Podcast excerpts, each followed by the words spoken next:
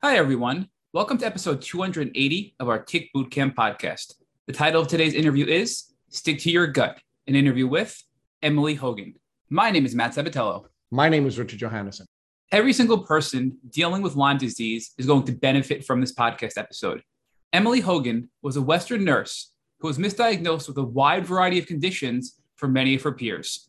Her health continued to decline until she finally saw a naturopathic doctor who tested her for Lyme disease through IGeneX. She tested positive, utilized Eastern medicine in combination with her Western training, and was able to overcome and heal from chronic Lyme disease.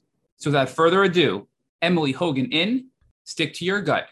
Hey, Emily Hogan, and welcome to the Tick Bootcamp podcast. Hi, thank you so much for having me.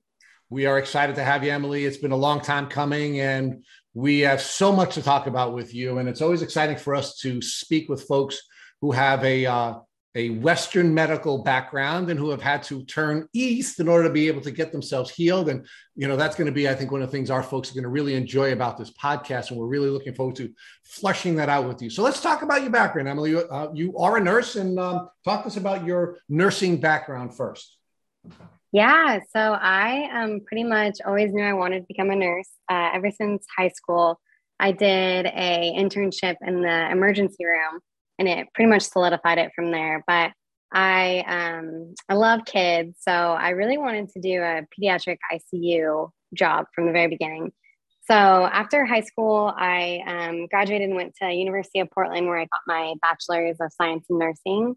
And I um, graduated and immediately went into the pediatric floor nursing. And then from there, went on into the pediatric ICU, which was my dream.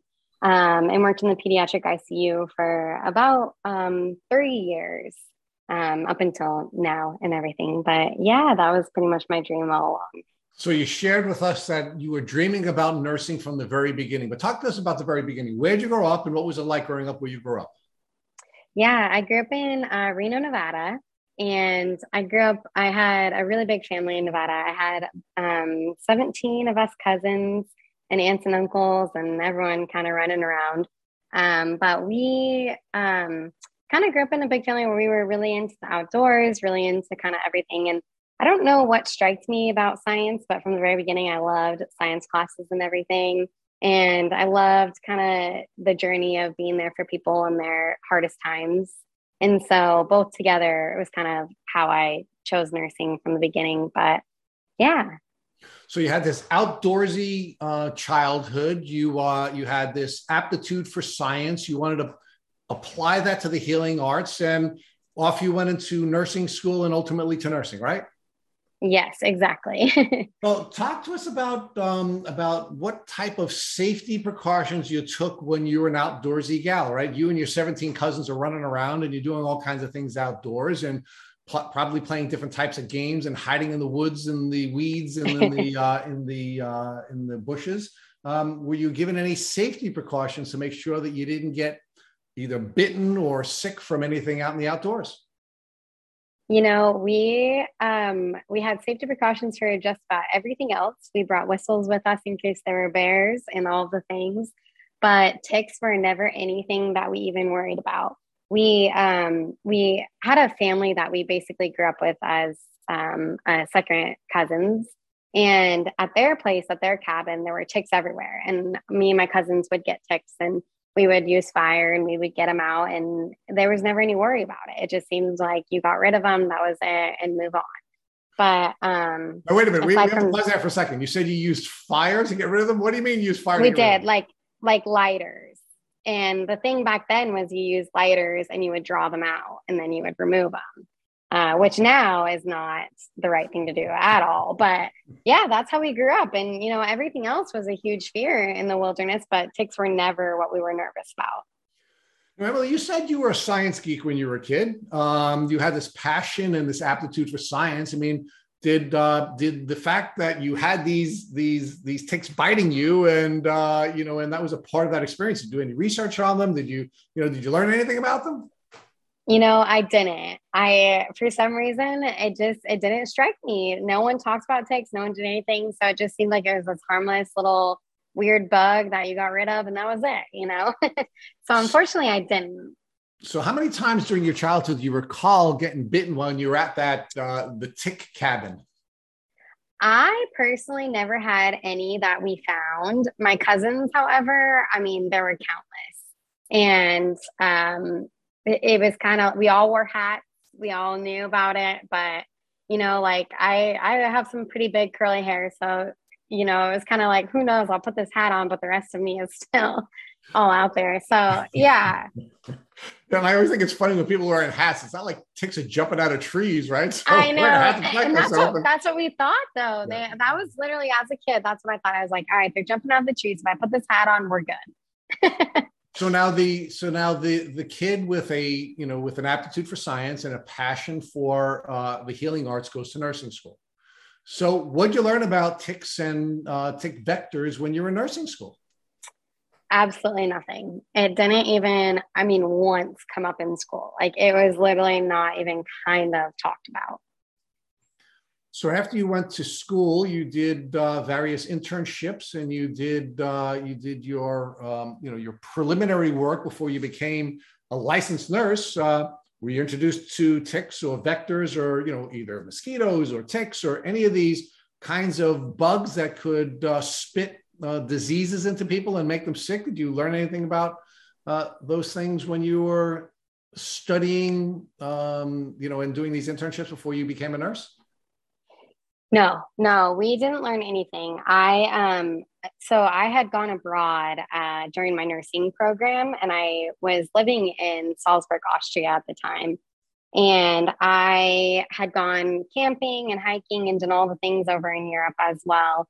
And while I was over there, I had developed this weird rash that they just couldn't figure out what was going on. And I, they thought it was maybe like a ringworm rash. And so I was putting medication on it and kind of got a fever and all the things. But at the time, still, and this is my third year into nursing school, hadn't learned anything.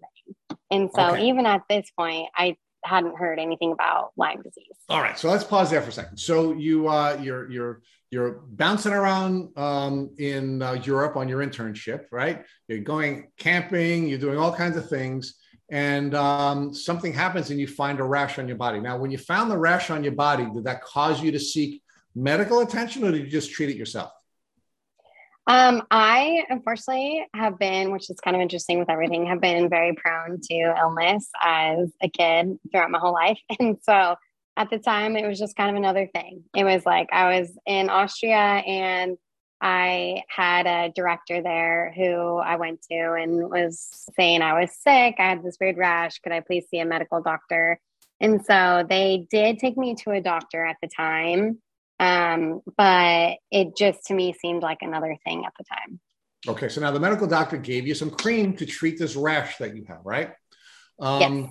Do you know what kind of cream the doctor gave you? Was it a steroidal cream that was treating the treating the rash? And uh, now that you know what you know, do you think perhaps the steroidal, steroidal cream, I can't say that word, uh, suppressed your immune system and actually caused you to get sicker? Um, it was a steroidal cream. Um, at the time, I I don't know if I could say that that's what was making me sicker, but I definitely don't think it helped because I had used it for uh, like almost three weeks and nothing had changed. So obviously, it was not the correct uh, thing to do. But yes, it was a steroidal cream. I think it probably did more harm than good but okay. I don't think it was my tipping point. so, well, again, we'll, we'll talk about tipping points uh, as we get there. So, you you now have this three week course of steroids you're using. You're now going about your life, uh, and um, how did your symptoms begin to develop? Yeah, so I had pretty much flu like symptoms throughout, and I just, to me, I thought it was just a regular thing, and so I kind of got through it and the rash eventually went away after about five weeks, and all my flu like symptoms pretty much went away and suppressed. And I mean, to be fair, to give the background, I was studying abroad as a young kid, wanting to have fun and live my life. And so I think I also somewhat suppressed it in my mind, you know, whether it was actually the symptoms were actually gone or not. And so I actually was able to pretty much kind of get rid of most of the symptoms at that point. Right, so your body was able to deal with this acute illness, and you know you wanted to make sure that you enjoyed your time away. It was the time of your life, right? Nothing wrong with that. Yeah. So, um, so uh, did this acute illness um, ultimately stay as an acute illness that your body managed, or did your symptoms continue to develop and become something more? So ultimately, um, it, so it was pretty good for a while. I ended up making it through the year with just some minor things here and there. And then I came back to America, and about six months later is when it ended up becoming crazy and it it became not um, suppressed anymore at all. okay, so talk about um, how long after you said it was six months after you had gotten back that you got sick. Yeah, around there, between like six months to yeah, almost a year. So, what was going on in your life at that time? Were there any um, any high stress events? Did you know were were were you having any struggles in school? Were there any personal problems? What was going on that may have been immunosuppressive or immune disrupting at that time? Yeah, I was living a pretty normal life. I mean, nursing school in general was pretty hard, and I was also working a full time job on the side of it, and so I was definitely not taking care of my body in the sense of sleeping and eating and doing all of the right things. Um, however, I think that I had just gotten maybe some virus um, or something that had just kickstarted it because I got extremely violently ill and had been throwing up for almost three days straight of just pretty much straight bile and had a really high fever and was probably one of the sickest times I've ever been. Um, so I think that was the moment where it disrupted my immune system and it all came out. Now, do you think it's possible that perhaps you were bitten by a tick again and that you were just now reacting to a second tick bite or, or a reinfection, or do you think it was something different? It's possible. I personally think that I got bit when I was in Europe at the time. And then I think that this virus just hit me so hard that that was almost just a trigger. My body was at its lowest and it all kind of built up from there. So how did how did your symptoms develop from the time that you had this, you know, three day throwing up everything, include only, left only with bile? bile uh, how did how did your um, uh, symptoms develop from there? Yeah, so I ended up going into the ER, um, and when I went into the ER, they thought I had appendicitis, so they did all the scans and everything, and everything turned up normal from there. But i still I w- was still throwing up like crazy. I mean it was constant all day every day. I wasn't getting any fluids in. And my stomach had blown up to the point where it looks like i was eight months pregnant. And it was so crazy that they discharged me and said that they thought i had the flu but they also said i think you need to follow up tomorrow if things aren't getting better with a um, outside like urgent care basically to see what else is going on. And how'd that go for you? It was horrible. so I went to this urgent care the next day and I was still throwing up. My stomach was still so blown up. It looked like I was eight months pregnant. And I went in and they um, looked at all my lab work that they had done in the ER. They looked at my scans and everything had come back normal. So they decided to do a pelvic exam. And when they did the pelvic exam, it, I basically flew off the table. It hurt so bad. And um, at that point, they had basically said, Oh, we figured it out. You have pelvic inflammatory disease. Which and pelvic inflammatory disease is an infection. Um, basically, a lot of times it stems from an STD that hasn't been treated, and the bacteria has expanded it basically. And cause create this huge inflammatory response and can be really dangerous and can cause infertility and all these other things. And um, at the time, I had told them this this had been actually over the next week since I'd been to the ER, and so at the time they said, "Well, you must have been sexually active in the last like two weeks," and I had said, no, I barely can get out of bed. I am so sick. There's no way that this has happened. This would be really crazy if this is what it is because there's no way. And they pretty much wrote me off and said, you know, the all the signs and symptoms are here. I feel like you are embarrassed to talk about this. However, unfortunately, this is what it is. And it's a pretty massive course of antibiotics that we're going to need to send you home on we will do your swabs and we'll it will show us if you come back with an STD or not. However, unfortunately, I know that this is a hard thing to talk about, but we need you to be honest and this is what it is and do the treatment. All right. So now let's talk about the young nurse uh, who's now being treated in the Western medical system. She goes to the ER and they tell her there's nothing wrong with her. They tell her to follow up with another doctor. You go to go to the next uh, you know medical facility, and you're now called a liar. So, how does that make you feel as a student of the system that you were so invested in uh, during the entirety of your life? It was horrible. And it was absolutely horrible. I, you know, being on the other side of it, I don't feel like I have seen anyone treat a patient like this. However, now that I've been the patient, there's, you know, I, there's no way that there's not people being treated this way, you know? And so for me, it was a huge wake up call and a huge demeaning moment in my life where I felt like, I don't know, it just kind of takes away everything from you. You know, I, I went home, I was feeling so sick, I couldn't even think. And then for them to put this on me, I was like, yeah, okay, I some I'm bad. You know, something's bad and I'm just gonna do what they say, get through it, and I'm embarrassed and let's get through it. But it was horrible. So you you have this this physically traumatic event or physical traumatic event you now are suffering from from emotional trauma because of the way you're being treated by the doctors and the nurses and the staffing uh, and the staff at the uh, at the at the medical facility.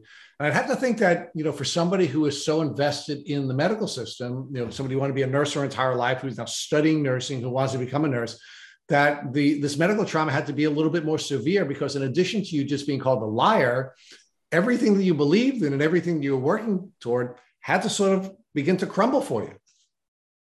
Yeah, yeah, that was definitely the beginning of the crumbling moment. And as crazy as it sounds, that wasn't even the worst of the crumbling moment with the Western medicine. That was truly only the beginning of it. But right. yeah.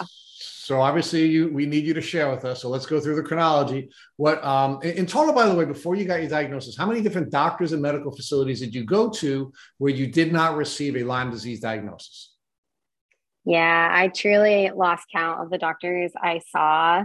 Um, I saw multiple doctors in Portland when I, because that's where I went to college. And then I moved back to Nevada after I had graduated nursing school to work as a nurse. And so I began seeing doctors in Nevada, in Reno. And I mean, I would say at least 15 doctors of them would be relevant um, to the case, but I had been sent to Stanford. I was sent to all sorts of different doctors before anything was found.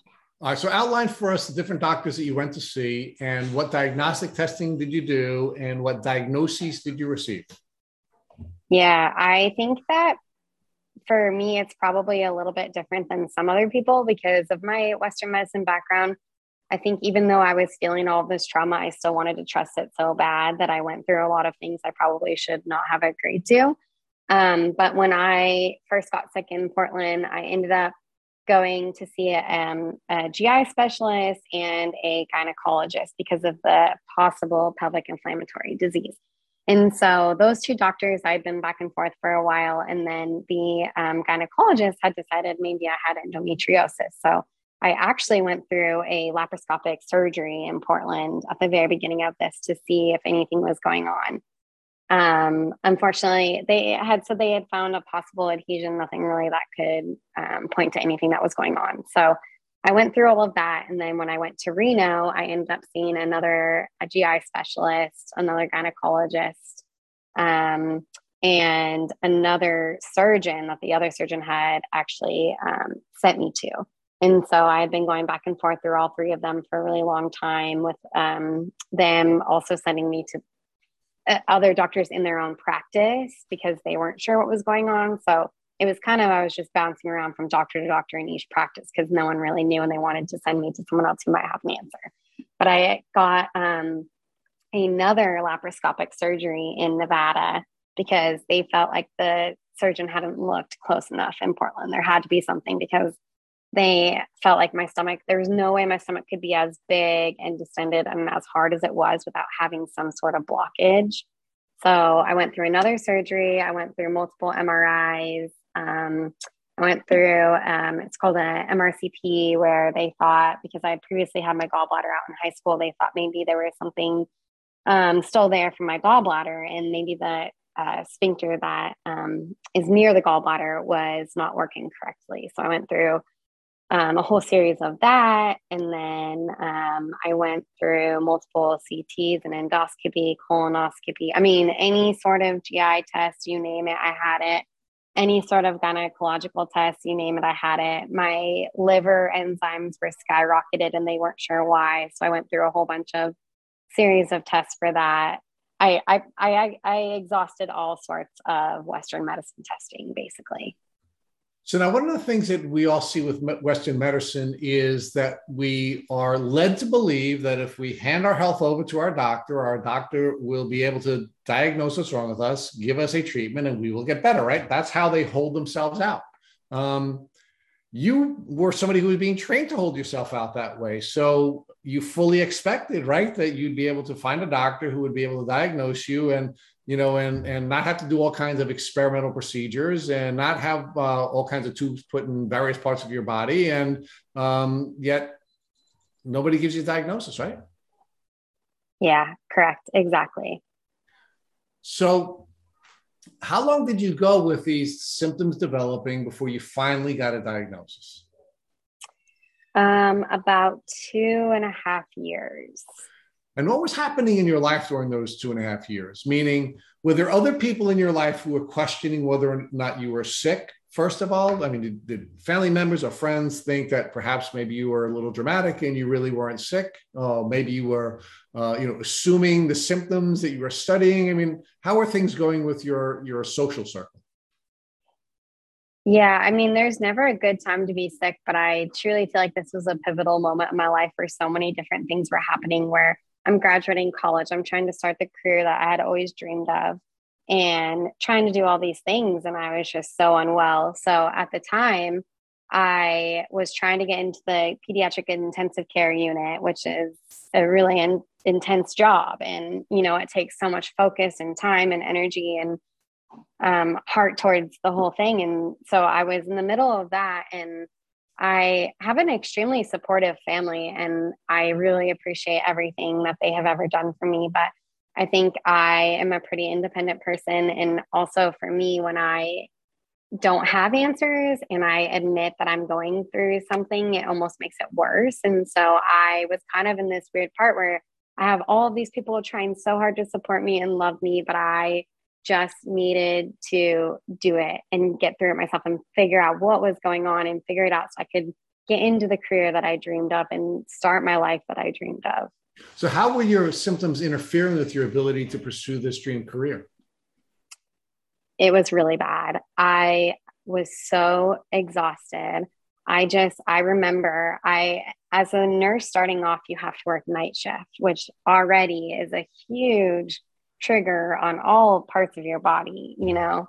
And so I was really sick, but I had gotten this job, and who turns down their dream job, you know? So I started the dream job, and I remember I was so sick, I couldn't make it 10 minutes of a drive home anytime or there. I would have to stop every five minutes and I would take a nap, and then I would make it to work. And then when I would come home, I would do the same thing. And then to get out of bed, I couldn't get out of bed. I literally had to roll myself off the bed and like fall to the ground to wake myself up and be like, okay, you can do this.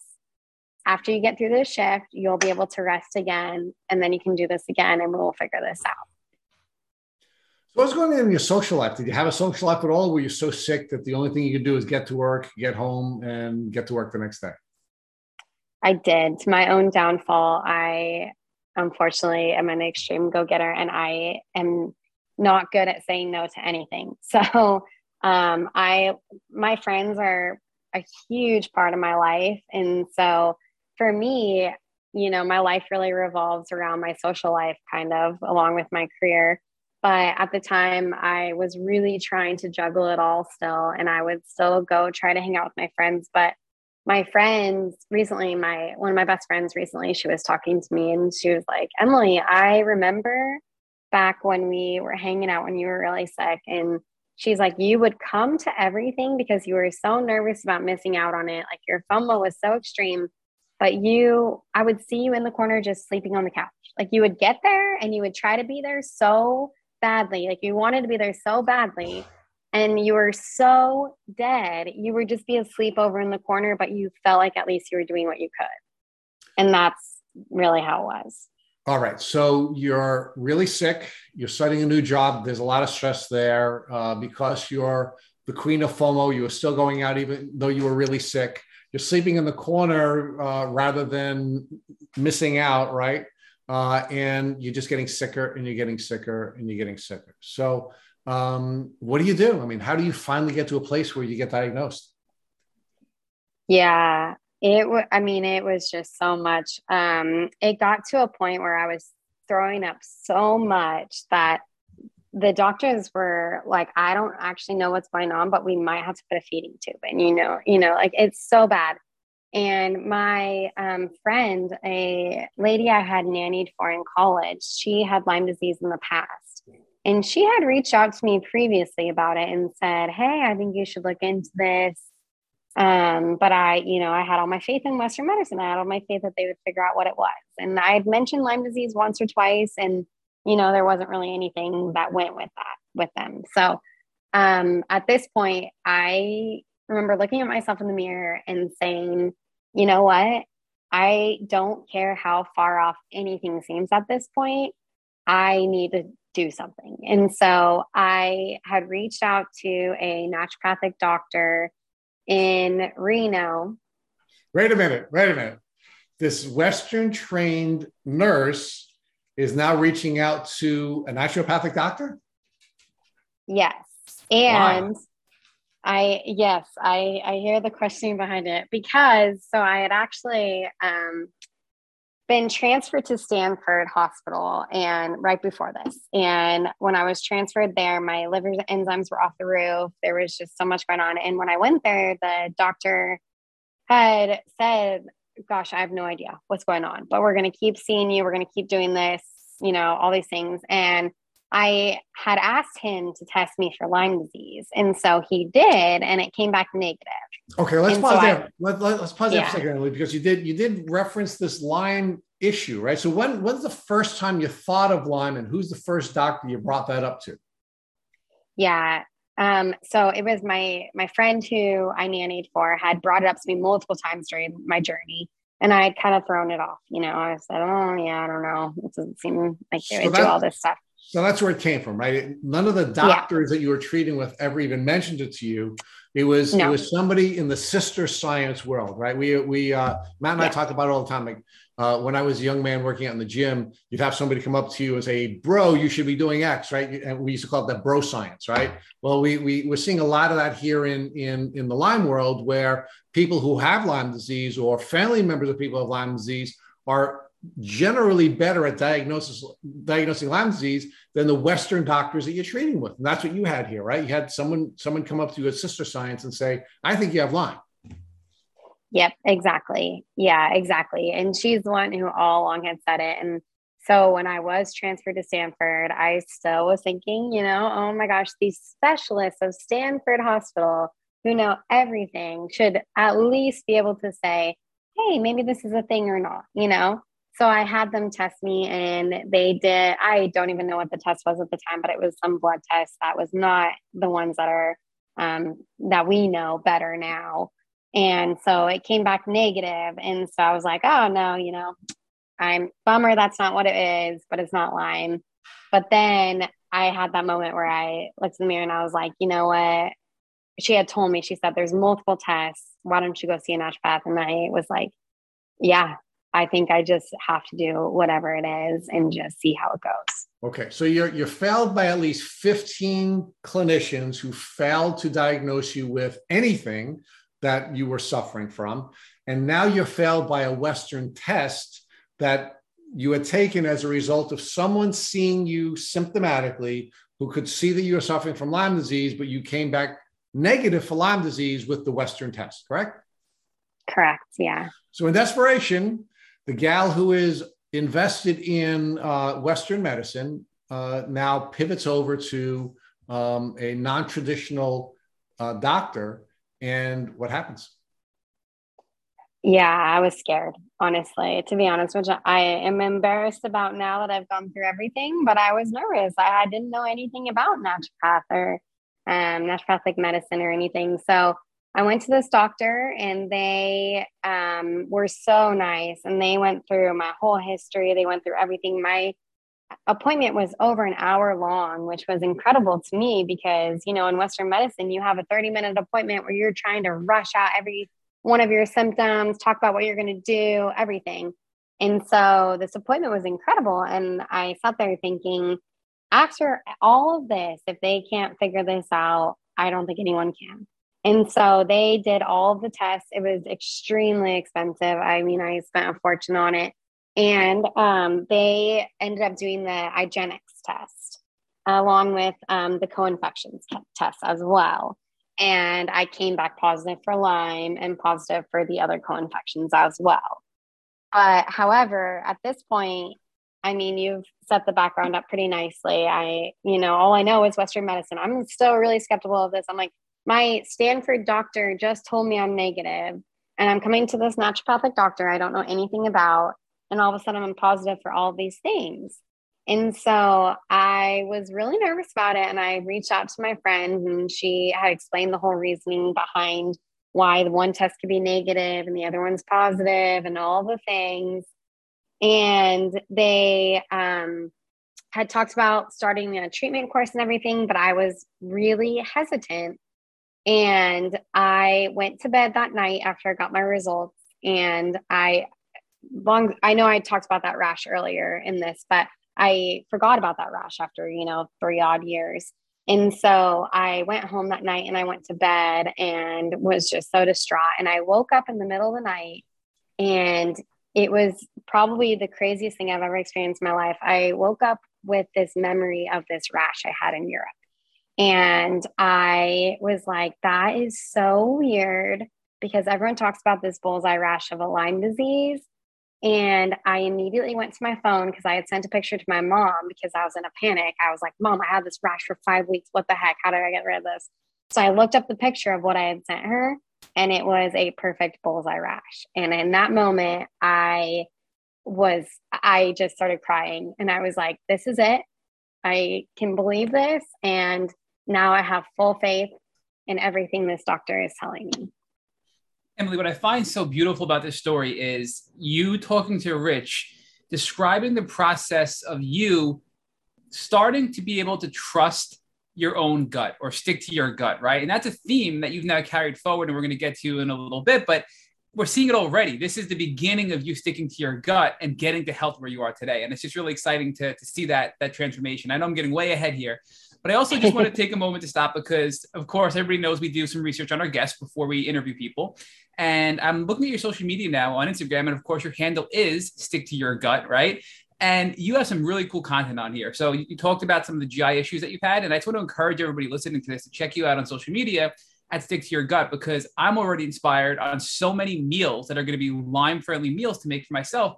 Like my favorite one is this crispy sesame cauliflower. I'm like, oh my goodness, right? Your gluten free peanut butter muffins. I mean, I'm just scrolling and I'm like, wow. So, total side note, but so you finally get your diagnosis, you're questioning it, you remember the rash, and you realize I really have Lyme disease, right? So I have to ask, do you think that you remembering this rash was just something in your subconscious that came to light? Do you think there was some sort of spiritual element to this, you know, with your faith? You know, it just seems very coincidental that you get diagnosed, that night you wake up from sleep and you remember a rash from three years ago, you look at it, it's a bullseye rash, right? I mean, what are, what are your thoughts on that, that, that coincidence, quote unquote? I really think about it almost every day. I don't know. I grew up um, pretty religious. I grew up in Catholic schools. I believe in a higher being. I've gone through multiple different things, you know, of being really religious, kind of stepping back a little bit. There's been so much in the world lately where I feel like you question everything at d- different times. And so for me that night, I don't know what it was. I I do believe there was something special about it and there was some crazy part of it. It is so coincidental and so beyond a normal thing, you know, and it was exactly what I needed, which is the craziest thing. For some people, they would have been able to get through it and believe what they were told right then and there when they got those results. But this was so intentionally towards what I needed that it, I think about it every day. I don't know what it was, but it was what I needed at the time. Emily, I want to go into where we are with Rich right now, but I have to backtrack because a lot of things that you talked about with Rich that I want to explore a little bit deeper. Because one of the things that we hear often on this podcast, and it's really Rich and I can't relate, so I'm going to ask you some probably weird questions that hopefully you can clarify for me. Because so many people in the Lyme community end up with an endometriosis diagnosis and they have problems with, you know, female issues. So you mentioned that you were constantly going to the gynecologist. You were misdiagnosed with, with endometriosis. You were having some laparoscopic surgeries because you had your gallbladder removed to see if you know if there was problems there. What are your thoughts on the overlap between endometriosis, gynecological problems, and Lyme disease? Because it seems so prevalent, you know, so common where people are debilitated with endometriosis and have debilitating periods where they're literally out of commission in pain in bed, not being able to function because of the periods. Now, is that something you can relate to? And if so, give us some insight into that from your perspective. I think that Lyme is able to attack so many things. I think for women, um, our hormones are a huge part of how our body reacts to things. And when you're under that much stress, I think one of the things that happens is your hormones get out of balance. There's so much inflammation. And that's really a big part of endometriosis. And so um, I, I don't know, I can't say like from a doctor's standpoint, the actual science of it all, but I do think there's a huge overlap with that. And I mean, we just see it with women all the time, you know, women who have different dietary needs who haven't figured that out yet. And there's chronic inflammation or people with arthritis. People have a hard time with their periods. They have a hard time in general with cramps and bloating and all of the things. And I think it all relates just to how your body reacts to things. And I think wine is so opportunistic that it really hits that for different women. Emily, again, not to get too personal, did you experience painful periods? Were you experiencing endometriosis? Were you having problems like that when you were really sick? Yeah, I um I weighed probably a hundred pounds and I'm five two, and I was having such bad periods that I they couldn't stop the bleeding at all, and I was in bed cr- almost crying because it hurt so bad. And they were trying to put in an IUD because they had to stop the periods. They were double dosing me on birth controls, which I mean, gosh, that's so much hormones for a small person. and, you know, looking back again, I just did what I thought was right because the doctors were telling me that's what I was supposed to do. But yes, I experienced all of that. And it is truly traumatic to go through that as a woman. It's not a good thing. So, Emily, as, and I don't want to go too far ahead, but I think it's important to speak about here as you started to heal and you know today are you experiencing nearly as difficult symptoms from, you know, or pain from periods and endometriosis symptoms, et cetera, now that you've been able to heal and modify your diet accordingly in a way that is best fit for your body? No, I actually don't have any issues with my periods or any of the gynecological issues at all, which is pretty incredible. And I'm pretty blessed to be able to say. Um, I do still struggle with GI stuff every once in a while, but I have it under control where it's just minor issues here and there. And for the most part, I feel so beyond lucky that I have been able to get where I am. And I think it's really important because so many people, one of our good friends, Claire Dalton, who's been on this podcast, she just recently co hosted with us. And she was sort of dealing with these extreme endometriosis symptoms. She was debilitated for, you know, a week every month because of her period. And she just had a breakthrough in the last few months. And she's been sharing what's been working for her. But I think people listening need to know that that's not something that you have to live with forever. Once you get chronic Lyme disease, you can overcome that. And I think Emily, you are a perfect example, and Claire is a perfect example of that. Keep on fighting, don't give up, and you can have a breakthrough and get a normal life back, right? So I think that's really powerful to talk about. The other thing I wanted to question you on that you talked about with Rich was you mentioned you had your gallbladder removed. And there were some questions as to maybe there could be complications there, and they did some exploratory surgeries to see if there was anything going on. From what I understand, and you can probably, you definitely can clarify more than I can, I believe the gallbladder really is like the storage pouch for bile, right? And bile, we know, is so important for detoxing. It allows you, it helps your liver in detoxing. So as these things come into your liver and you're detoxing heavy metals, mycotoxins from mold, everyday toxic toxins, microplastics, etc. All of these things need your liver to be working properly with adequate bile to flush it through your liver and into your GI system and out of your body. Do you think that there's any connection between your gallbladder removal surgery and possibly not being able to detox and maybe being connected to why you got so sick? Or do you think that I'm looking too much into this from a medical standpoint? Because obviously you were you were a nurse and you know far more than I do about this topic. Absolutely. I actually really do. I don't know medically for sure if a doctor would agree or not. However, I think it was right when I had started my treatment, I was killing off all this bacteria and that's when my liver enzymes had skyrocketed. And I really do believe that I was not detoxing. I've never been a self care detox person before any of this. And so I truly wasn't doing any of that stuff that everyone was saying you should do while you're getting treated. And I do feel like it had a huge play in the role, but um, I can't say for certain scientifically if it did. And before you were really sticking with your gut, you mentioned that all these doctors are basically telling you, hey, you have an STD, you have an infection, you need antibiotics, hardcore antibiotics, go home. And one of the things you said that made me really sad was that doctors simply just didn't believe you. And that resulted in medical trauma. And Richard, you touched on this, but I want to explore this deeper because I feel like medical trauma can prevent you from taking steps forward. I think about my own journey. And I remember when I was treated very poorly by a neurologist when I was having severe neurological symptoms, it made me anxious and afraid from that trauma to take steps forward to seek other doctors to help me because I was afraid they'd treat me the same way. So give us a little more about this medical trauma you experienced from all these doctors and you know how it impacted ultimately your diagnosis and maybe tips and tricks you can recommend to people that are dealing with that now to overcome that trauma to expedite a diagnosis of any illness. Absolutely. I think that's one of the biggest part of all of this for any person who's going through not only Lyme disease, but any illness that is unknown at that point in their life. Um, you know your body. And so I I truly felt like doctors knew my body better than me at this point in my life. And so I was getting gaslight. And, you know, I don't actually think that it was anything intentional of doctors. I think sometimes when you don't know the answer, which I can relate to a little bit as a nurse, sometimes when you don't know the answer, you feel like you have to say something or you have to defer to something.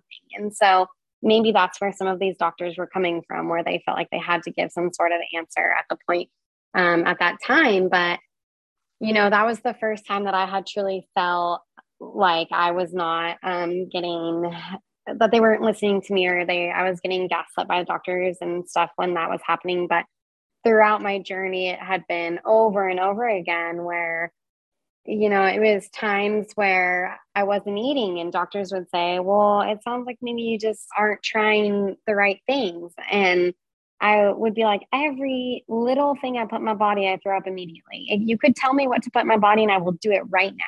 You know, like whatever it is, you tell me and I will do it but it was things like that. And then um, it was cases when i was in the er because i wasn't able to eat. My stomach was so big and it hurt so bad that they were saying that they thought i was a drug seeker which i even in my uh, emergency room visits i refused narcotics because those make gi symptoms worse. And so as a nurse i knew that. And it wasn't a, a pain thing that bugged me. I mean I can withstand a certain amount of pain, you know, and I feel like I have a pretty high tolerance, but it was just that I wanted to know it was wrong. Like I didn't want them to give me pain medicine. I just wanted them to figure out what was wrong.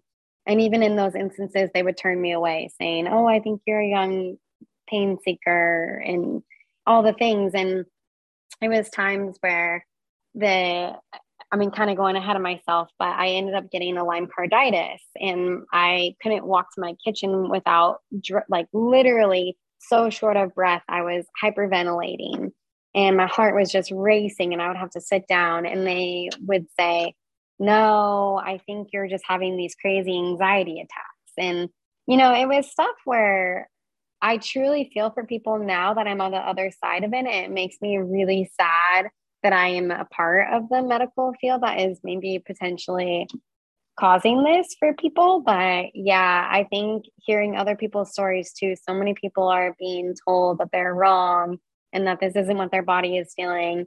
And after I had learned that I'm not wrong and that I do have this illness and all these things that I was feeling were real, I really learned you just have to believe in yourself and you have to stick to your gut. And when you know something's not right, it's not right. And don't let other people who don't know what's going on say otherwise. And what I like most about what you're sharing with us, Emily, is that yes, there are times when the medical community will fail us and we have to we have to stick to our guts, right? But you are offering a service now, which we're going to get to, that sort of makes up for that lack of ability for the medical community to help us. So you are a nurse, you are a Western medical practitioner who then had to evolve, which we're going to get to this, to really embrace Eastern medicine to heal. And now you're helping other people fill the shortcomings of the medical community to get to where you are today, right? So that's really going to come full circle in a bit. But that's the really cool part about your story that I really can't wait to get to and share with with when Rich jumps back in. But again, before you're even treat, before we get into your treatment and the diagnosis Rich brought us to, let's talk about let's talk about your misdiagnoses and your symptoms. Because you touch on some of your symptoms but i want to make sure we hit all of your symptoms and your misdiagnoses. I mean you had this pid std misdiagnosis. You had the sphincter of Oddi dysfunction mrcp right? I'm just going through the list here that you've given us for this podcast. You had bowel obstructions with two exploratory laparoscopies. You had lyme carditis you had ibs depression anxiety chronic fatigue gerd crohn's disease hashimoto's h pylori. It goes on and on and on and on right so, all, did you ever believe any of these misdiagnoses and accept that as the root cause? And in addition to that, give us an idea of the full breadth of your symptoms prior to getting your diagnosis. Because obviously, you were really sick, and I want to make sure we have a true picture of how sick you were. I believed everything. I mean, every time that they told me something, I believed it. And I was like, okay, perfect. This is it. Let's deal with it. This is it. And then they would say, okay, well, this is the treatment. And I would try the treatment. I went on so many different medications, which looking back, I just, I wish, you know, I had done things so differently. But yeah, I was full throttle. What they told me, I was ready for it. I was ready to try the treatment. I was ready to do it. And when nothing worked, that was when I was like, absolutely not one of these 20 different things that they have diagnosed with, diagnosed me with were correct. And at that point, I was just realizing they don't know, you know, no one knows. And none of these things are all just a shot in the dark. And we're just trying different things, but I need to stop just going with it just because they're telling me. And Emily, just give us an idea of your symptoms. So obviously you had severe GI distress. You couldn't eat. You were losing weight because you couldn't eat. You had cardiac symptoms you had all kinds of other stuff going on. Did you have neurological symptoms? Were you in pain? Obviously, you had fatigue and you said you were sleeping all the time, but give us an idea of the full breadth of your symptoms. I had a huge, so it all started with my GI, and GI was the first and major. It's been definitely been probably the biggest part of my journey is my GI system. But with the GI system, then I started having really horrible joint pain fatigue like no other. I mean, it wasn't just I was tired, it felt like someone was holding weights onto my eyelids. And I would literally hold my eyes open just by slits trying to talk to people sometimes. I could not keep them open. I would sleep for over 24 hours straight and wake up and would roll myself out of bed just to try to make it to the kitchen to drink some bone broth. I couldn't keep any food down my um, the Lyme carditis part started, and that was when it was really scary for me because I was so short of breath. My heart was racing. I couldn't do anything. It was, I, I mean, it was, yeah, you name it, the symptoms really full throttle, but it, it was, um, I mean, it was different times when each thing was the worst, and it was with different parts of the treatment process where some things became really prevalent and others less prevalent. But throughout the whole journey, I would say those were probably the worst of all the symptoms. But it sounds like it really affected every body system you had. I mean, your GI symptoms were the worst for you as from you know from a symptomatic standpoint but you had neurological symptoms you had anxiety you had depression you had so you did have some neurological symptoms which i believe were a result of lyme correct yeah, absolutely. And I, for a long time, tried to fight that so hard. I definitely had the neurological, I would have brain fog, and it makes you, it already makes you depressed when you already have that brain fog. You don't feel like yourself. But I have always been just I grew up with three brothers, and you know, I, I grew up where you figure things out, you do it, you get over it, you work through it. And so for me, even throughout this whole journey, when I'm that sick, I'm like, no, figure this out, get through it, get over it. You can't be upset, you can't be depressed. You just have to work through it. And it was only after my Lyme treatment when I actually started getting better when my therapist had brought to light how bad I really was mentally at the time. And you, of course, you had Lyme in your heart, your Lyme carditis, and it also with the Hashimoto's and the autoimmune component of this, you were having your immune system be attacked as well by the bacteria. So you're having these autoimmune complications. So it really was affecting your entire body. So I'm curious when you got your diagnosis from IGeneX with this naturopath, and I also have to say, I don't believe it was a coincidence, right? I mean, you're this Western nurse, you're really resistant to natural medicine. If it weren't for this friend who you were nannying for in college, pushing you aggressively, then getting the test, then having the memory of the rash, and now all these things lining up properly for you to get a diagnosis, here you are. So you land in this position. When you got the IGeneX results, was did you test for anything besides Lyme disease? Because I, I, wonder if you had Bartonella, I'm sorry, Babesia as well, because a lot of that shortness of breath can be overlap between Lyme carditis and possibly Babesia. So did you test for co-infections? And if so, did you have any positives on the co-infection spectrum when you did that with IGeneX? Yeah, I had positive Bartonella and Babesia. And Bartonella was the one that hit my stomach so hard. And Babesia, like you said, was the carditis, the neuro symptoms more, and um, the fatigue more. All right, so now you finally believe you have Lyme disease. You go back to the naturopath, you accept the diagnosis. What is the first course of treatment you go on for Lyme? This is where it was pretty hard for me because I had finally accepted it. I had finally gotten on board with the naturopathic medicine, and he had started me on a treatment of IV antibiotics. And he went full throttle on it which at the time I was ready for. I was like, let's kick it, let's do it. I finally know what's on what's going on. Let's get through it, you know? And so I started these IV antibiotics and oh my gosh, I honestly thought I was gonna die. I was so sick. I was crying and I called my friend who I nannied for and she was like, You need to come see my doctor. I just don't know about this. And she had explained the Herxheimer reaction and everything. And at this point, the doctor that was treating me at the time in Reno, he hadn't explained any of that. And I don't want to say anything bad against him at all. You know, I don't think he was meaning anything bad. And but the way that he had started the treatment was just absolutely not right for me. And so I went through a really dark period right after he started it where I almost regressed in my progress of going to get treated, which is really horrible because it took me so long to get to that point. And so I then went to the doctor my friend had recommended. And that was the turning point where she had immediately said, Oh my gosh, absolutely not. No way at this point in time, with how sick you are, you could tolerate what you were getting thrown at. And so I changed my treatment course from there with my new doctor in Portland. Okay, Emily. So refresh my memory. The doctor you found initially who gave you the aggressive IV antibiotics, how did you find that doctor again? He was a random naturopathic doctor in Reno who agreed to do the IGeneX testing. Okay. And do you recall what IV antibiotics that you were on? Was it Rocephin? Was it a combination of IV antibiotics? Um, it, he started off with Rocephin, and then after the Rocephin had hit so hard, he actually changed me to, um, oh, I think it was maybe clindamycin, but I would have to think about it more. But um, he, he had changed me to another one where I continuously got worse, and then that's when I reached out to the other doctor. And how long was this? How long were you on the antibiotics for before you before you made the decision to go to your friend's doctor who she recommended? About a month. Okay. So now you're at a point where you're really sticking to your gut and you're going through this transformation. You're like, all right, something's not right. I'm getting worse. I'm going to cut it short after a month and I'm moving to another doctor.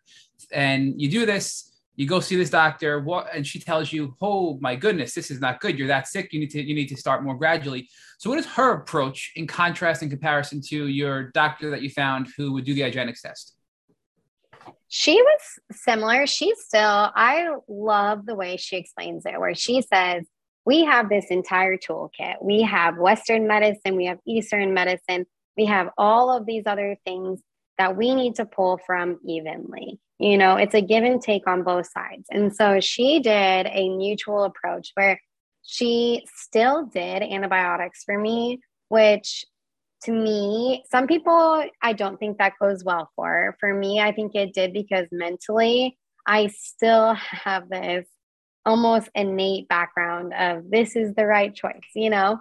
And so she did some antibiotics for me along with different herbs and different detoxing and acupuncture and all of the other things that go along with it. But she did do a course of different antibiotics with me as well, but they were oral. And we met constantly to talk about the different reactions I was having in um, regards to Herxheimer's and stuff. Okay, so a couple follow-ups on that. On that, so what oral antibiotics were you on? It sounds like you were on a combination. Do you recall any of them? You know, the specific types of antibiotics. I was on a pretty um, intense combination. Unfortunately, I was allergic to doxycycline, so initially I couldn't go on the doxycycline. I had um, oh gosh, I'll have to think. They, I won't be able to give you the timeline of which ones were together at the time, but I went through minocycline, clarithromycin, um, clindamycin. The big one that was really intense, that actually I think was probably the most significant for me, though, was one that treated Bartonella, and it was called. Um, no, um, I just heard. I was just listening to one of the other podcasts with one of your other hosts, and she had gone on it too. I'll have to think about it, but it's a pretty intense one that does affect your liver sometimes. And um, I was pretty nervous about taking it, but it was actually what really got me through the not, not Dapsone, right? No, no, that was newer actually. When I first got it treated, they didn't really know much about that helping it. And at the towards the end of my treatment, my doctor almost put me on that, but no. Um, okay. Well, you know what? I'll think, can't, I'll think about we, it. If, if it doesn't come up, we'll drop it in the show notes. So don't don't don't feel too much pressure because we could always just put it okay, in the show perfect. notes if we need to. So I, you know, I have to dig even deeper, right? So you're on all these oral antibiotics. One of them was was really helpful, and we're going to get that either later or drop it in the show notes. And you're constantly communicating with your doctor to respond to the herx just to make sure you're not having too much of an extreme herx reaction, which can be obviously detrimental to your health. You mentioned that you were on herbs and detox protocols as well, but give us an idea as to what specific herbs and detox tools you were using. And at this point, were you also introducing dietary changes? Because we know that's a really big part of your life now. So is that introduced to your life now, or does that come later on in the, in the story? Yeah, I had, I, yes, the diet stuff was really big at this point in my time. My doctor had done the allergy testing through my blood and she had really honed in on the fact that my diet was extremely important, which at the time I looked at her and I was like, okay, I'm sorry. I can't even put anything in my body. How do you want me to change my diet? I'm literally not eating. So, what do you want me to do? And she really honed in on it and she got me on to a diet where I took out gluten, eggs, dairy, corn, and wheat, or I already said wheat. Um, and I started really trying to just get a simple diet where I, for the first week, I actually only did a powder supplement she gave me that introduced me to food again, basically. And then I went into eating some plain rice. and then I went into eating some plain rice and plain chicken. And then I kind of started bringing things back. But then that's where I really started doing all the research on the nutrition aspect of everything, and that's where I got really into all of the that part of it. Um, so but that sounds very much in line with the Dr. Rawls diet. And I have to wonder, is this is it the time when you decided to get your? I think you are your IAN certified health coach, right? So and you went and got got um, certified. Did that happen later on, or was this around this time that when you started to study, you know, the, the role nutrition plays in healing and getting a certification? That actually happened way later on. I I went through all of this stuff and was so interested in it and learned so much about it. And I would talk to my friends and tell them everything and help them with their diets and all the things. And everyone always said, Well, why don't you do this for other people? Why don't you go to a program and do this? And I always just said, I don't know, you know, I love it, but it's just something I just want to talk to people about. But then it was only actually in the last um, two years that I really started thinking about actually doing it for other people in the sense of actually like a health coach. and that's the Integrative Institute for Nutrition, is where you studied at later on, right? Yes. Okay. Yes. I know I gave the acronym and probably was, what is that? Uh, and then I couldn't remember. That's why I had to uh, Google it while you're talking and clarify. So okay, so now you're you're taking some literally you're going on a powder only diet, then you're doing rice and you're adding in chicken while you're treating with antibiotics and doing other herbs. So what herbs were you on initially when you first started the antibiotics? It sounds like you were doing these things together in parallel. So do you recall the specific herbs you were on? Were they tinctures? Was it homeopathic medicine? Was it stuff, you know, a certain brand that you can share with our listeners?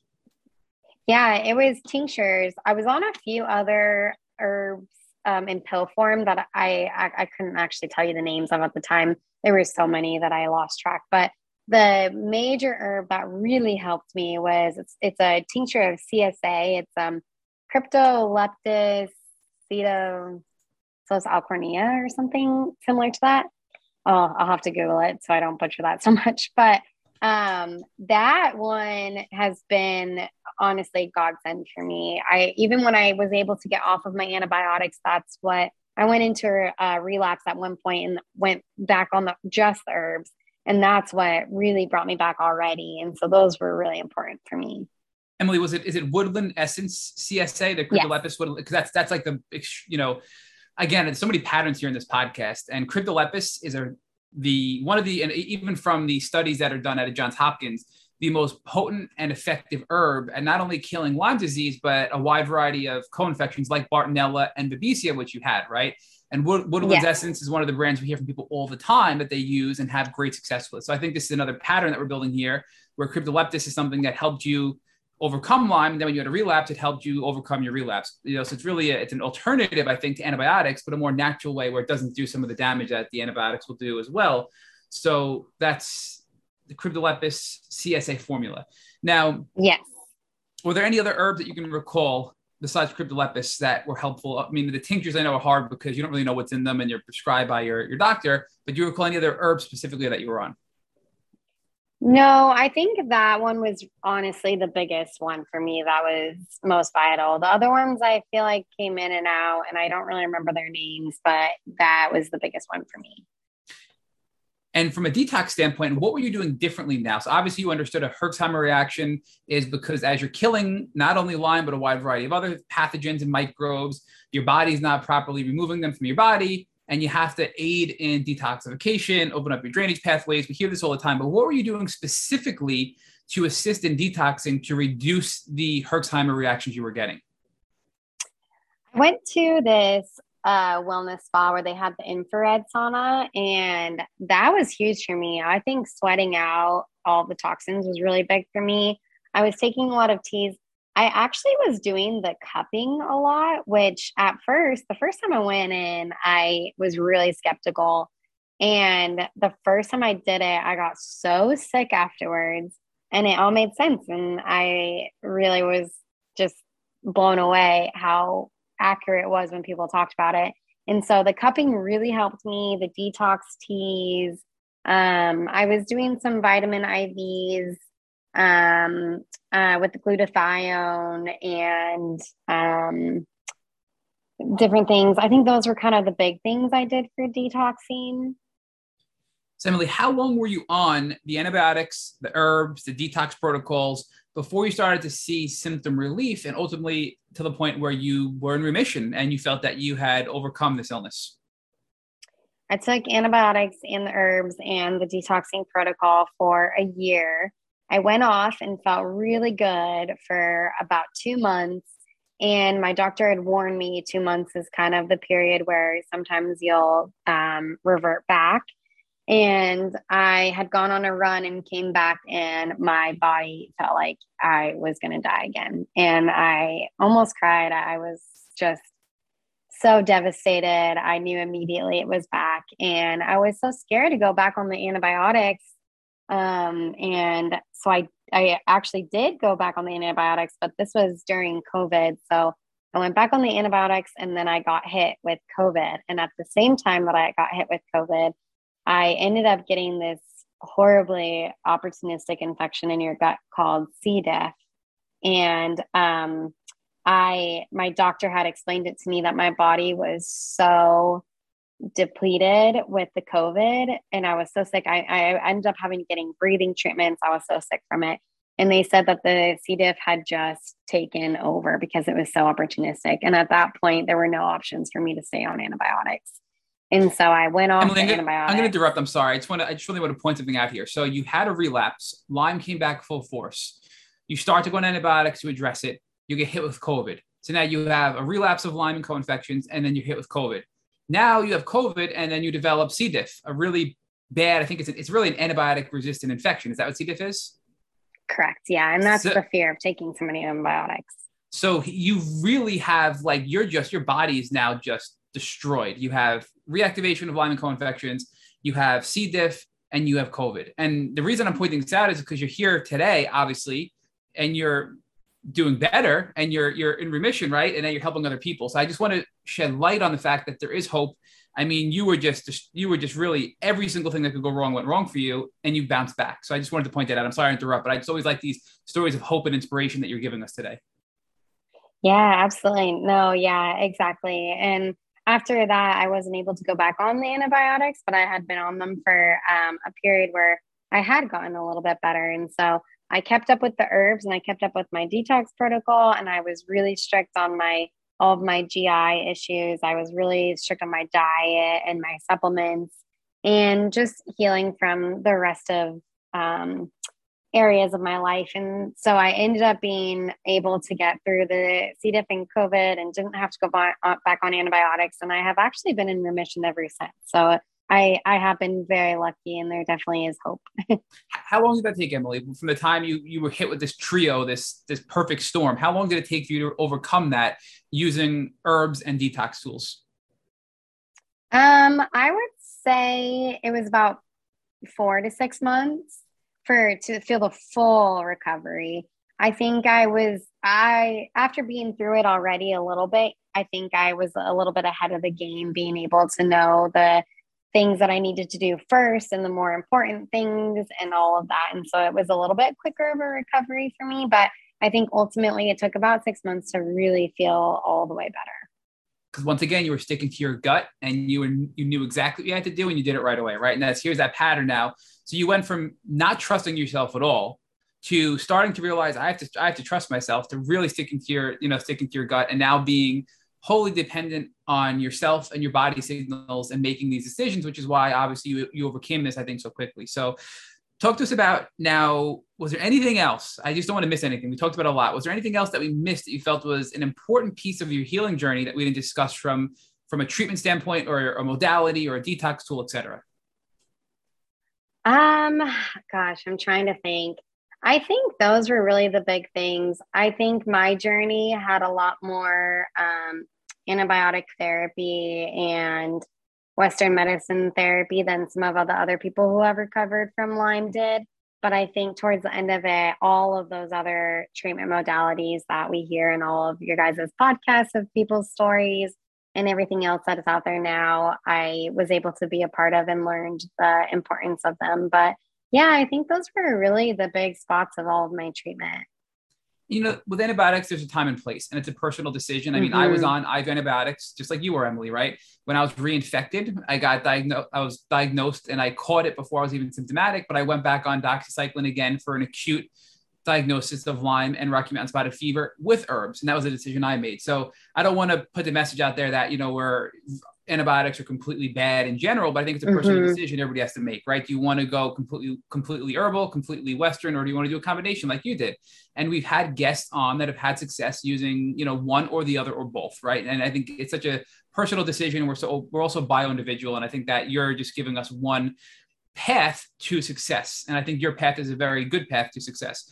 So if you had to look back at your journey, and I always like to think about this with our guests, what would you do differently to shortcut your journey to to health and remission. So people that are listening and are still treating and trying to get better, maybe you can give them some guidance and tips to help them shortcut their journey to health like you did. I think even though it's going to be a little repetitive, stick to your gut. That's the biggest thing for me. I mean, I knew from the very beginning that all these things were wrong. And I just didn't trust myself. I didn't trust my beliefs of what was going on in my body. I trusted other people's opinions more than my own. And I also I would say just be open to everything. Listen to people's stories because they went through it. And just because we don't have that much research out there for Lyme disease. So, for a lot of people, they want to see the research and know what's going to happen if they do these things. But that's not the case with Lyme disease because we just don't have it. It's not accessible.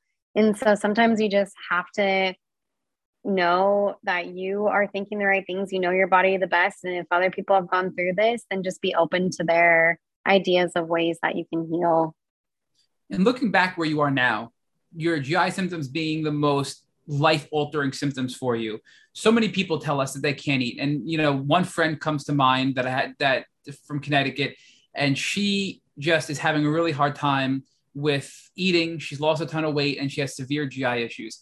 You know, and there's many of these people that reach out to us on a regular basis. Was there any one thing or combination of things that you found to be the most helpful in alleviating your GI symptoms that you can share with our listeners to give them some guidance or, or maybe alternatives to what they're doing today to overcome some of these severe GI issues that they're dealing with? Yeah, I think just going full force on it. It seems really daunting to change your diet up completely. And it feels, I mean, for me, I think the hardest part was that I was nervous about the people around me, where I would say, Oh, I can't eat all these things. And I would think people would judge me, you know? And for really, for everyone, it's so important that you find what your body is saying no to. So if you're getting sick from certain foods, eliminate them and work on healing your gut. And sometimes you can bring those foods back. Sometimes you feel so much better, it doesn't even matter at that point. And so I just, I feel like diet is so hard because it just feels so daunting to start and change and live with forever but it's so important. And when you figure out how much better you feel after you do it, you'll realize how important it is. And I don't mean to keep pushing this issue, so you can you can definitely push back. But a lot of people tell us that they're they're just so sensitive they can't eat. And one of the things that you know people always get accused of is anorexia in the Lyme community. And there's been some suggestions that you know maybe the Lyme can affect your brain and actually cause anorexia. Other people believe that it's because people get so sick with GI issues they can't eat and then they get accused of being anorexic. But for those that are listening, and a lot of people that tell us, look, I can't eat anything, so a dietary change is not going to help me.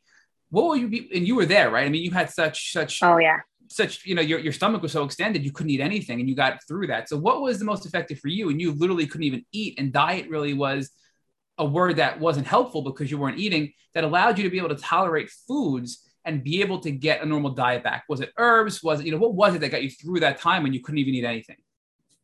Yeah, I was there. I was there so much. You know, when the first time someone said that to me, I was perplexed. I had no words. I just, you want me to change my diet and that's going to fix me. You know, it's so frustrating almost to hear. It's like, I can't eat anything. Why are you telling me this? But so I really resonate with that completely. But um, yeah, you know what? It's when it feels like you can't eat anything. Lyme disease causes so much inflammation, and your gut is one of the most important parts of your body, and it is affected so strongly by inflammation. And so, when your gut's destroyed, it rejects everything. So, I guess for me, the knowledge of knowing that it's not necessarily that I need to change my diet immediately, it's more of we need to heal your gut, and along with that, your diet needs to change. Otherwise, you won't tolerate any food because it's not necessarily all the food that's causing the issues, it's your gut's lining in general. And so, for people who feel like they can't eat anything and get almost triggered by hearing, well, it's all diet. Like, don't feel that way because it's not all diet. It's mostly you really have to look at the fact that your gut is sick. And so you have to fix that and along with that work on your diet with it but it's i mean it's a whole moving process it's it takes a long time and it's it's a lot of pieces that have to come together but it's definitely not just a diet piece give us a little more about the gut lining because as a nurse obviously you have, you have a really good understanding of this. So you mentioned inflammation is what causes you to have all these food sensitivities and affect your gut and it's your gut lining. So give us a little more. What does that mean? How does your gut lining and how does inflammation cause the inability to eat and tolerate food?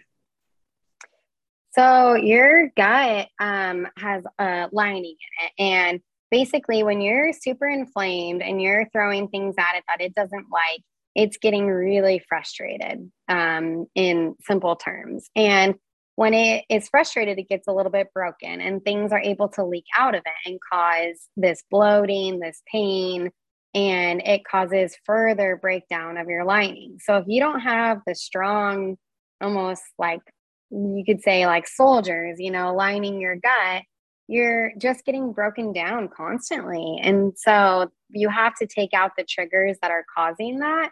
And once you tra- take out the triggers, you have to heal that lining so that your soldiers can fight for you and that they can not let these things get through that are going to cause you more pain and bloating and inflammation and the chronic cycle. So the key for you was starting with this really powder diet, introducing rice, introducing chicken, which is what your the only things your gut can help while you were healing your gut. But what do you believe helped heal your gut the most? Was it the herbs? You know, what were you doing? Was it, was it some detox protocols? You know, what was it that you felt helped heal your gut while you were on this extremely limited diet? And then as you continue to heal your gut using whatever this was, you were able to eat more and more food. That's the piece that I think I'm missing is what you feel really helped heal your gut the most and repair your gut lining. The supplements I was taking were really helpful. Probiotics uh, for any Lyme patient who's taken antibi- anti- any antibiotics, it literally breaks down and removes all of your good flora as well as your bad flora in your gut. So your gut is starting from a ground zero of just no um, like no support at all. And so you have to build up those good bacteria. You have to take the right um, there's different supplements that can help build up the wall like um, um, the l-glutamine and um, aloe helps relax and just a lot of little things but the biggest thing the most important thing is to build that bacteria back up because your your body needs the good bacteria as long as the bad and that's the harmful part of antibiotics and that's why doctors don't want you to be on them for that long but again, for me, I had been on them for a year and a half. So obviously my flora was completely out of whack. And so taking the probiotics and the different supplements that help um, heal the lining and then start doing the diet was the big thing for me. So my final question before Rich picks back up with you is, you know, since you're in remission, and obviously you're you're doing really well. Are you doing anything today from a maintenance standpoint? And do you have any plans to do anything differently moving forward with your health, with your supplement, with your lifestyle, et cetera? I still take my um, CSA herbs every day. I am working on eventually getting off of them, but um, I'm slowly working on that. Um, I don't want to go too quick with that, but I am really focusing on keeping my gut intact and doing all the things dietary that I need to do. I'm much more aware of my body and much more aware of what it's telling me. I take breaks when I need to, I rest when I need to. I don't try to overdo it quite as much as I used to. Um, and I think I just, I think the biggest key is just I'm way more aware and listening to what my body's telling me moving forward. So let's talk about that because we're going to now pivot over to the transformational element of your journey, right? Um, and we want to talk about the beautiful elements of your Lyme disease journey. So, first, let's talk about what's been beautiful about it for you. Um, how have you changed uh, emotionally and spiritually as a result of going on this journey? I have changed tremendously. I was growing up, I was a go getter. I was running on nothing all the time, but I was healthy. And so it worked, you know, and I was young and I could do it. And I never focused on self care. I, I mean, I ate, my family cooked, we ate homemade meals for dinner every night, but I wouldn't say that I knew anything about nutrition or anything about gut health or um, just really had to focus on any of that. And so I think I went through a huge transformation period where I learned about how you really need to focus on your body. You need to know what you're putting in it. You need to know what it's telling you. You need to know when it's time to rest and take care of yourself.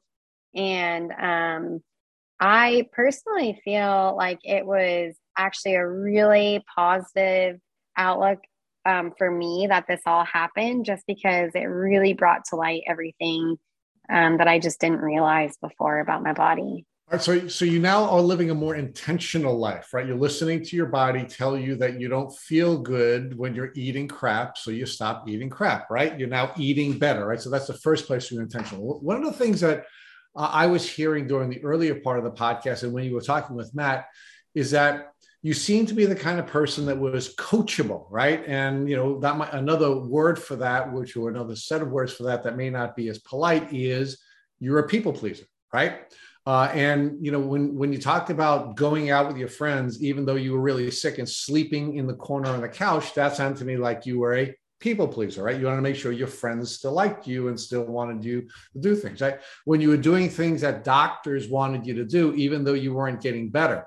One diagnosis, one treatment, you're still sick. Another diagnosis, another treatment, you're still sick. Another, so you were coachable or you were you were being a good patient, um, but what you were doing was you were ignoring how you felt. You were ignoring your body signals. So talk to us about how you moved away from being this people pleaser, both as a patient and as a as a friend, and how that was an important part of your journey. Yeah, a hundred percent. That was a huge part of my journey. I was definitely a people pleaser, and I still struggle with it. I still have to remind myself. But um, yeah, moving forward, you, I just really learned that I need to stop looking at what other people are thinking I should be doing or what other people think I'm feeling because no one knows what you're feeling. No one knows how bad it is. And especially for people who are somewhat people pleasers, you almost put to put it out there as if you are okay. You know, you try so hard to be okay that you make yourself look okay, you make yourself still go do all the things. And so, uh, what are people going to think? You know, they don't understand how sick you really feel. So, they don't understand why you're making these decisions on your health that you are. And so, that was probably the biggest part of my journey is learning that I just need to listen to how I feel. I need to stick to my gut, do the things that are going to make me better, and don't worry so much about what other people are going to think and say for what I'm doing. And, and, it really becomes toxic when we're putting on these masks where we look good, right? Because what ultimately happens is when people find out that you're not feeling good, when you're being more honest with people about how you're feeling, you end up getting angry when people say, How can you be sick? You look so good, right? And that's one of the themes we consistently see in the Lyme community where, you know, you're putting on this mask, you're, you're, you're, you're, you're repressing your feelings and then finally you have this sort of a, this this this this explosion um, of anger because you've been trying to put on a face for other people which have which is again toxic for your recovery. Yeah 100% i think so many people feel that way. And for me that was huge because i also feel like if i admitted how sick i was and if i did let people see what i really was feeling then it also almost admits it to myself how sick I am. And I didn't, I didn't want that. I didn't want to be sick. I didn't want to do any of this. I wanted to live my life and be a normal person and not have to be this person. And so as much as like I want to say that it was also a people pleasing thing. I think it was also me just trying to fight it and trying to. Well, it, were you fighting it or were you ignoring it? Right? Were you were you not ignoring it yourself that you were sick? Yeah. Were not again listening to your body signals tell you that you were so sick and tell you what you needed to do. Right? Because what what, what I'm seeing as the you know as the most powerful element of your transformation as you're sharing your really powerful story with us is when you didn't listen to your body, you got sicker when you started to listen to your body, you were getting better. And every time you stop listening to your body, you'd have a relapse and get sick again. And then you come back and listen to your body and you start to get better, right? Because it goes all the way back to the point where um, where again, and, and and we use the term, you know, in I think in the West, you know, following our gut, but it's not really our gut, right? It's a different part of our brain, right? We stop negotiating with ourselves and we do what we feel like we should be doing to feel better, right? We don't let our cognitive um, functions control our decisions. We allow our more emotional elements of our brain drive us to what decisions we should be making, right? And you even got an image of something that you had forgotten about three years before, which ultimately allowed you to admit or acknowledge that you had Lyme disease, right? You had objective proof. You had a clinical diagnosis. You had you had uh, you know the top um, Lyme disease testing company giving you results uh, that you were you were sick. But it wasn't until you allow the emotional regions of your brain to give you the information that came to you about the rash that allowed you to put it all together. Again, you relied on your body and not on what your cognitive brain was telling you, which was, hey, the Western test said I wasn't sick. Hey, all the other doctors said I didn't have Lyme disease. When you moved away from the cognitive portion of your brain and you moved more into the emotional element of your brain, you got to a point where you now had signals that you could read that would allow you to get better. Absolutely. Yeah, absolutely. So let's talk about let's talk about how you're now using that to help other people, right? Because you went through this unbelievably powerful transformation. You went on a personal development journey where you learned how to use the proper regions of your brain, which you're again using. Uh, you're describing it as following your gut, and you're now trying to help other people put themselves in a position where they can now have precision medicine. They can have precision testing they can have measure measurements that will allow them to get better. And it doesn't come from your doctor's clinical diagnosis, and it doesn't come from the diagnostic testing that Western medicine gives to you. Where does it come from? Yeah, it comes it comes from you and knowing how you're feeling when you're doing these different things. Exactly. Yep. Yep. And I just I really I want people to really feel comfortable moving forward in their lives, feeling that way, that they know their body the best and that they can really judge what is helping them and what's not helping them and being able to heal themselves. So let's talk about the real power of your story, right? Because you're not, you didn't, you're not rejecting Western medicine. In fact, you use a lot of Western tools on your healing journey. You're not rejecting Western medicine. You're still a nurse and you're still helping people in that setting. Yet, what you are doing is saying, hey, we have to be empowered to listen to ourselves, and we have to be empowered to advocate for ourselves, and we have to become the bosses of our treatment where we're telling the doctors what we need and we're telling the doctors what, what, what is working, but we're still working with these really smart, well-intentioned people who have great tools. And, and it's the combination of now taking control and becoming the boss of our own treatment that allows us to heal, right? Yeah, I love the way you put that. Absolutely. I definitely, I still work as a nurse and I love Western medicine still. I think there are incredible things that I've seen it do for people. But I think that Western medicine is almost more of when people are, you know, in the hospital, like doctors see people and they see they're not breathing and they want to intubate and give antibiotics and do all these things. And it's all this emergency medicine that we're all excited to heal and treat and do all these things. But I think we fail in the sense that people are also dying in the sense of a slow, chronically not able to tolerate day to day life. And that's where Western medicine is not the best part for because it's it's just not the best way to heal in that sense. And so I truly believe in both sides of it. And I think there's a time and place for both of them. And I think again, like I love the way my doctor says it. We have a whole toolkit here to help people heal. And we need to use all of our tools. Right. So we shouldn't be running away from Western medicine. Western medicine has some awesome tools, right? But what we have to do is we have to make sure that we're measuring the effectiveness of the tools that are being offered to us based on the way our body is reacting to it and our body is signaling, right? So the real, I think the place where Western medicine is failing, and it is certainly failing, but the place where it's mm-hmm. failing is not in the tools that are offered, not in the training of the professionals like you and, and other medical professionals have Western training because it's powerful training. Where it's failing is you're being trained as a Western practitioner to take control of somebody else's life. You're being yeah. trained as a Western practitioner to to um, to ride in on your white horse and tell us what you're going to do for us. And we are being conditioned by the Western um, industrial medical complex to hand our health over to you because that's the only way we can get better. And that's really where it's failing. And that's where you've now grown and created a niche and, and, and filling a different niche with, with the work that you're doing as a health coach. So talk to us about that.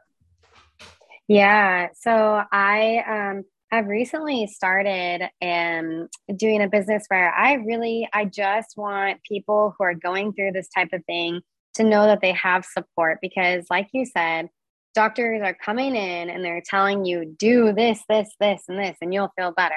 and boom, that's it. You know, there's no support there. There's, it's not what's the best for everyone. And so I am very specifically specifically focused on the GI part of it from because that was kind of what I went through the most and what I really learned the most with. But everyone's GI system is different and it's not something that doctors will really focus on.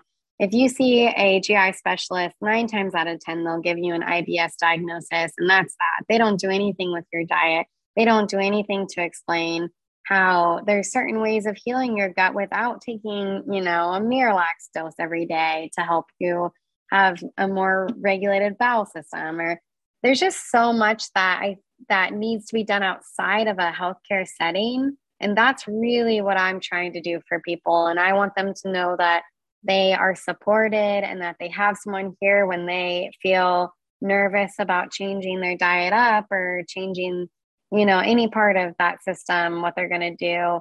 Um, someone's there for them and there is support in that they can heal and they can live a happy normal life that doesn't have to just always be based on how their stomach is doing that day. So, and another piece of this this gut health that, uh, of course, doctors are not helping us with is they're not recognizing that when we when we do not have a healthy gut, we can't be emotionally healthy either because the vagus nerve hmm. is of course going to be triggered and we're going to be in a place where we're likely to be in fight or flight. And because we're in fight or flight because of the trigger because of the triggers now we're in a position where we can't help in our own care because we're now we're now either fighting or fleeing or freezing or fainting or fawning our doctors and not giving them the kind of input that we need to give them in order to be able to help them to help us to decide what tools need to be used right? So it doesn't only just have this physiological element but also has an emotional element when we don't have a healthy gut. Yeah absolutely. And you're you're spot on with that because a huge part of our gut is our emotions and our emotions really affect our gut and that's also the problem is that a lot of doctors are using that to our disadvantage where they say, well, you're depressed, your stomach isn't working well. Well, actually, it's the opposite. I am not feeling okay because my stomach isn't working well. And, you know, I feel like I look eight months pregnant every day. And how is that going to make you feel if that's not your normal self? And right. so I think you're spot on with that, where I really hope to be there for someone so that they can see it in that sense, where let's get your stomach better and you will emotionally get better as well. So when our emotions are not working, what's happening is we're not getting our body signals. When we don't get our body signals, we're not getting the we're not getting the measurement of whether something is working, and it just gets worse and it gets worse, and we we sort of we spiral down, right? Exactly, it's a huge spiral. All right, now uh, let's let's talk about uh, the importance of coaching because I love coaches, right? And, and, I went from being a New Yorker who who asked the question when we first started hearing about health coaches, like, what the hell this health coach stuff? You know, I mean, everybody in California is a health coach, and we never heard of them here in New York, right? So I went from really having a you know a skeptical response to health coaching to now loving health coaches and thinking they're a vital part of a healing journey.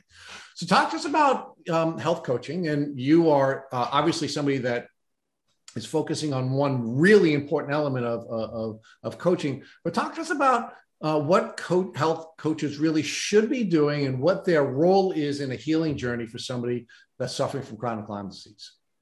You know, I almost wish there was a different term for health coaches because health health coach is it's you know it's so much more than that. It's more of just a friendly support. That's all we need as these people everyone knows how they're feeling. It's again, it's an individual, you know your body. And so, as a health coach, I don't want to say that I know anything more than someone else. I've been through a lot with my gut, so I've learned so much with my own gut, but everyone's different. And so, I think the most important thing is that there's someone there validating your feelings. They're validating the fact that you feel bad when you eat this one food whether you're allergic to it or not, that's what it is, you know? And so well, let's pause I really, it because I, I think you've hit the nail on the head, right? What a coach does is a coach validates our feelings. A coach encourages us to become our own coach, listening to our own signals and taking the steps to help us to get to the point where we can read our signals, that we can. Because, look, I, I think the argument that a lot of people make, um, which I'm going to have to disagree with you on, is we all know our own body. No, yes, our body will give us signals, yeah. but we don't listen to them. In fact, we Yeah. talk ourselves out of them. We get we suffer medical trauma and we're we're discouraged from listening to them. We suffer trauma and go into fight or flight and can't even read any of our signals. So yes, our body does have the ability to give us signals. Yes, our body does know best, but we don't know our, our, our body best. We don't know how we feel. And that's the biggest problem that we have. And I think that's where coaches like you play the most vital role in the healing journey. Give me your thoughts about that. I love that actually. I love that you brought that up because I, you know, you tend to, I don't know, not think that way, but you're so right. I mean, that that truly is you hit it on the nail.